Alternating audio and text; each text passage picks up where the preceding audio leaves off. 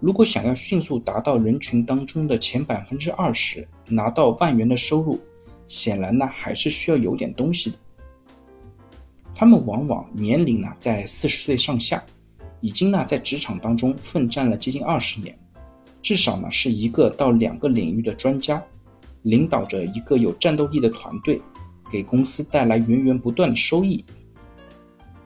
你月薪一万元，和张小龙平均下来。月薪有一千两百五十万，HR 难不倒，套路知多少？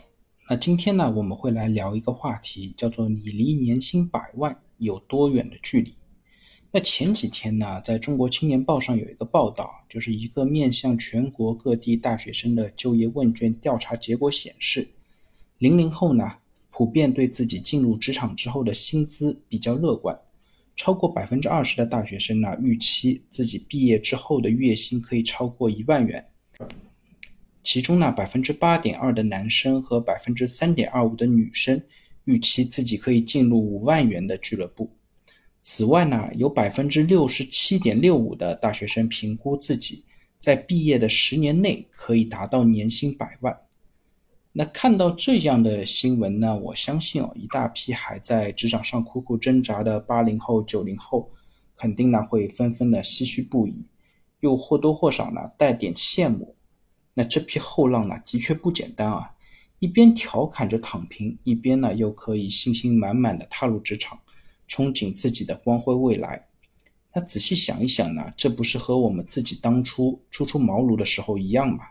那心里有火，眼里有光。可是呢，随着社会的毒打，我们当中许多人呢，眼中的光也开始渐渐的暗淡起来。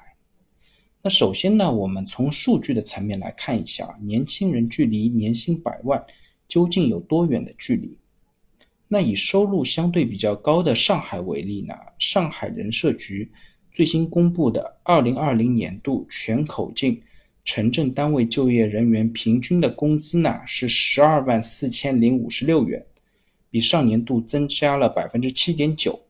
也就是说呢，二零二零年度呢，上海的平均工资是一万零三百三十八元，第一次呢突破了万元大关。而根据某网站对二十四万人的统计结果发现呢，在上海月薪超过一万的人仅占总数的百分之二十三。那有百分之三十的人呢，月薪低于四千五百元。在接受调查的人群呢，涉及各行各业与各个年龄段。如果想要迅速达到人群当中的前百分之二十，拿到万元的收入，显然呢还是需要有点东西的。那我们再来看一下，年薪百万又是一群怎么样的人呢？那我自己呢，一直在外企从事人力资源的工作。如果撇开股权激励来说呢，外企的收入一般呢会比内资的同岗位要略高一些。在外企呢，如果要做到年薪百万，一般呢需要达到副总监或者总监以上的级别才可以达到。那这群人呢，又是一个怎么样的用户画像呢？他们往往年龄呢在四十岁上下，已经呢在职场当中奋战了接近二十年，至少呢是一个到两个领域的专家。领导着一个有战斗力的团队，给公司带来源源不断的收益。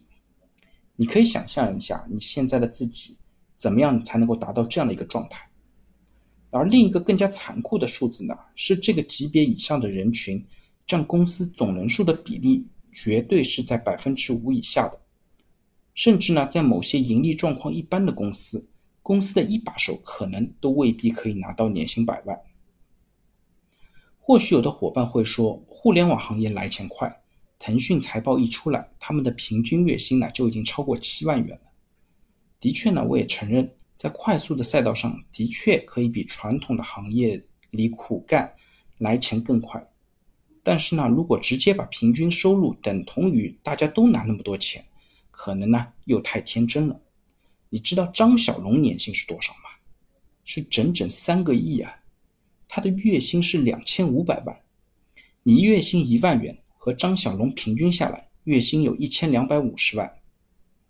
那我们且不说进入腾讯、阿里这样的头部互联网公司有多难，就算在这样的公司内部，想要拿到年薪百万，也绝对不是看起来那么轻轻松松的。以阿里为例啊，一般需要达到内部的 P 八等级综合收入呢，才可以达到百万。那 P 八有多难呢？简单来说，六十个名牌大学的毕业博士要在阿里没日没夜的加班加点，全年无休的奋斗五年，才可能出来一个人。普通应届生呢，如果在十年内冲到 P 八，本身已经是传奇了。据说呢，这个比例还在越来越低。现在每二三十个 P 七里边才能够升一个 P 八。那说了那么多呢，其实也并不是想打击大家的信心。年薪百万呢，其实一直也是我的一个心愿。我和大家一样，也在这条道路上呢潜心探索。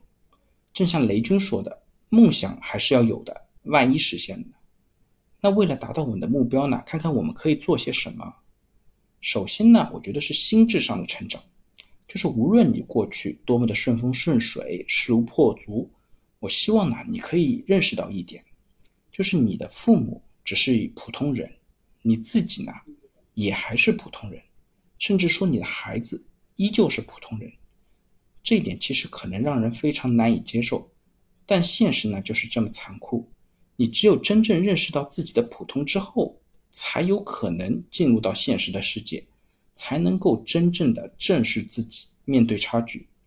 如果你把注意力都集中到自己收入为什么那么低，怎么样才能够快速致富的时候，你有可能呢，已经进入了一个危险的漩涡，让你的内心呢纠结痛苦，精神萎靡，没有办法真正的展现自我，反而呢，容易在若干次的打击之后开始自暴自弃，甚至真正的躺平，不再奋斗了。第二呢，就是越是新的领域，就越有可能弯道超车。那对于刚毕业的大学生来讲呢，这个社会啊，就像一个漆黑的迷雾。你什么都看不见，什么都不知道。或许呢，你自己以为是很清楚的，但是呢，这个错觉可能是学校造成的。天不怕地不怕，可以是闯进，也可能呢，让人轻易误入歧途。在这片被迷雾覆盖的大地里呢，你可能随随便便就找了块地，开始工作或者创业。可是呢，这块地是你凭感觉或者经验找的，你根本就不知道附近有没有水晶矿。而在现实生活当中呢，这很有可能是一块不毛之地，或者即使有矿，它早已经被一层层的大佬们牢牢霸占。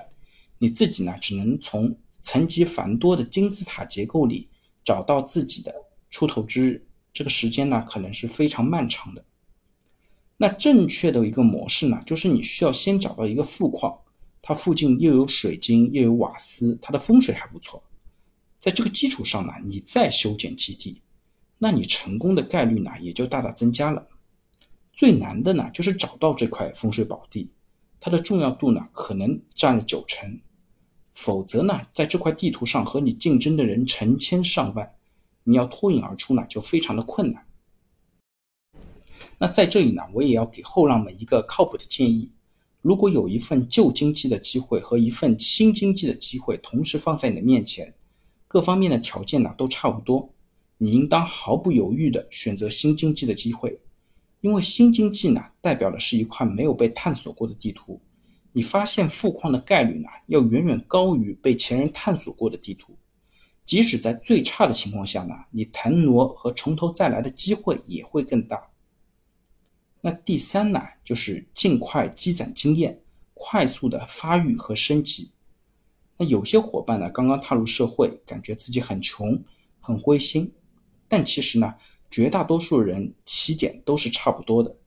一开始呢，我们都是初级的菜鸟，重要的是呢，升级和成长的速度。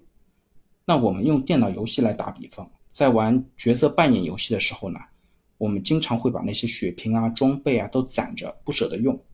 但是呢，随着等级的提升，这些辛辛苦苦攒下来的道具装备呢，也会迅速的贬值。当初花很久攒的小血瓶不舍得用，到后来呢，你会发现很容易就可以打到十个大血瓶。小血瓶和大血瓶相比呢，几乎一钱不值。那为什么会这样呢？就是因为啊，你的等级在迅速的提升，你获得经验金币的速度呢，也在飞速的提升。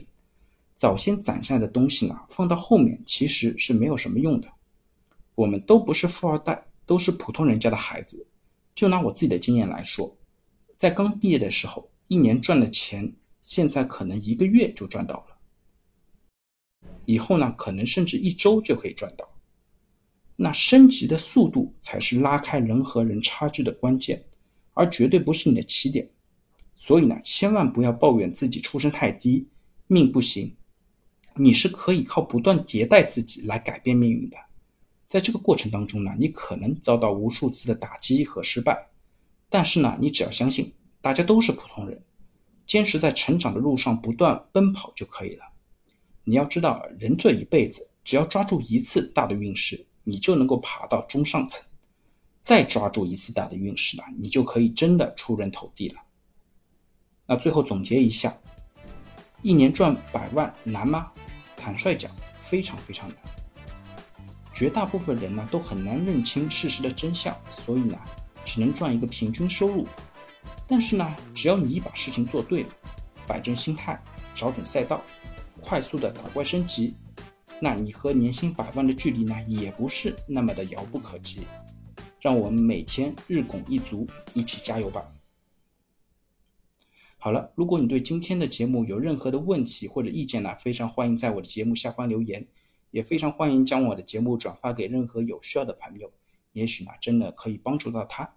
那我们下一期再见。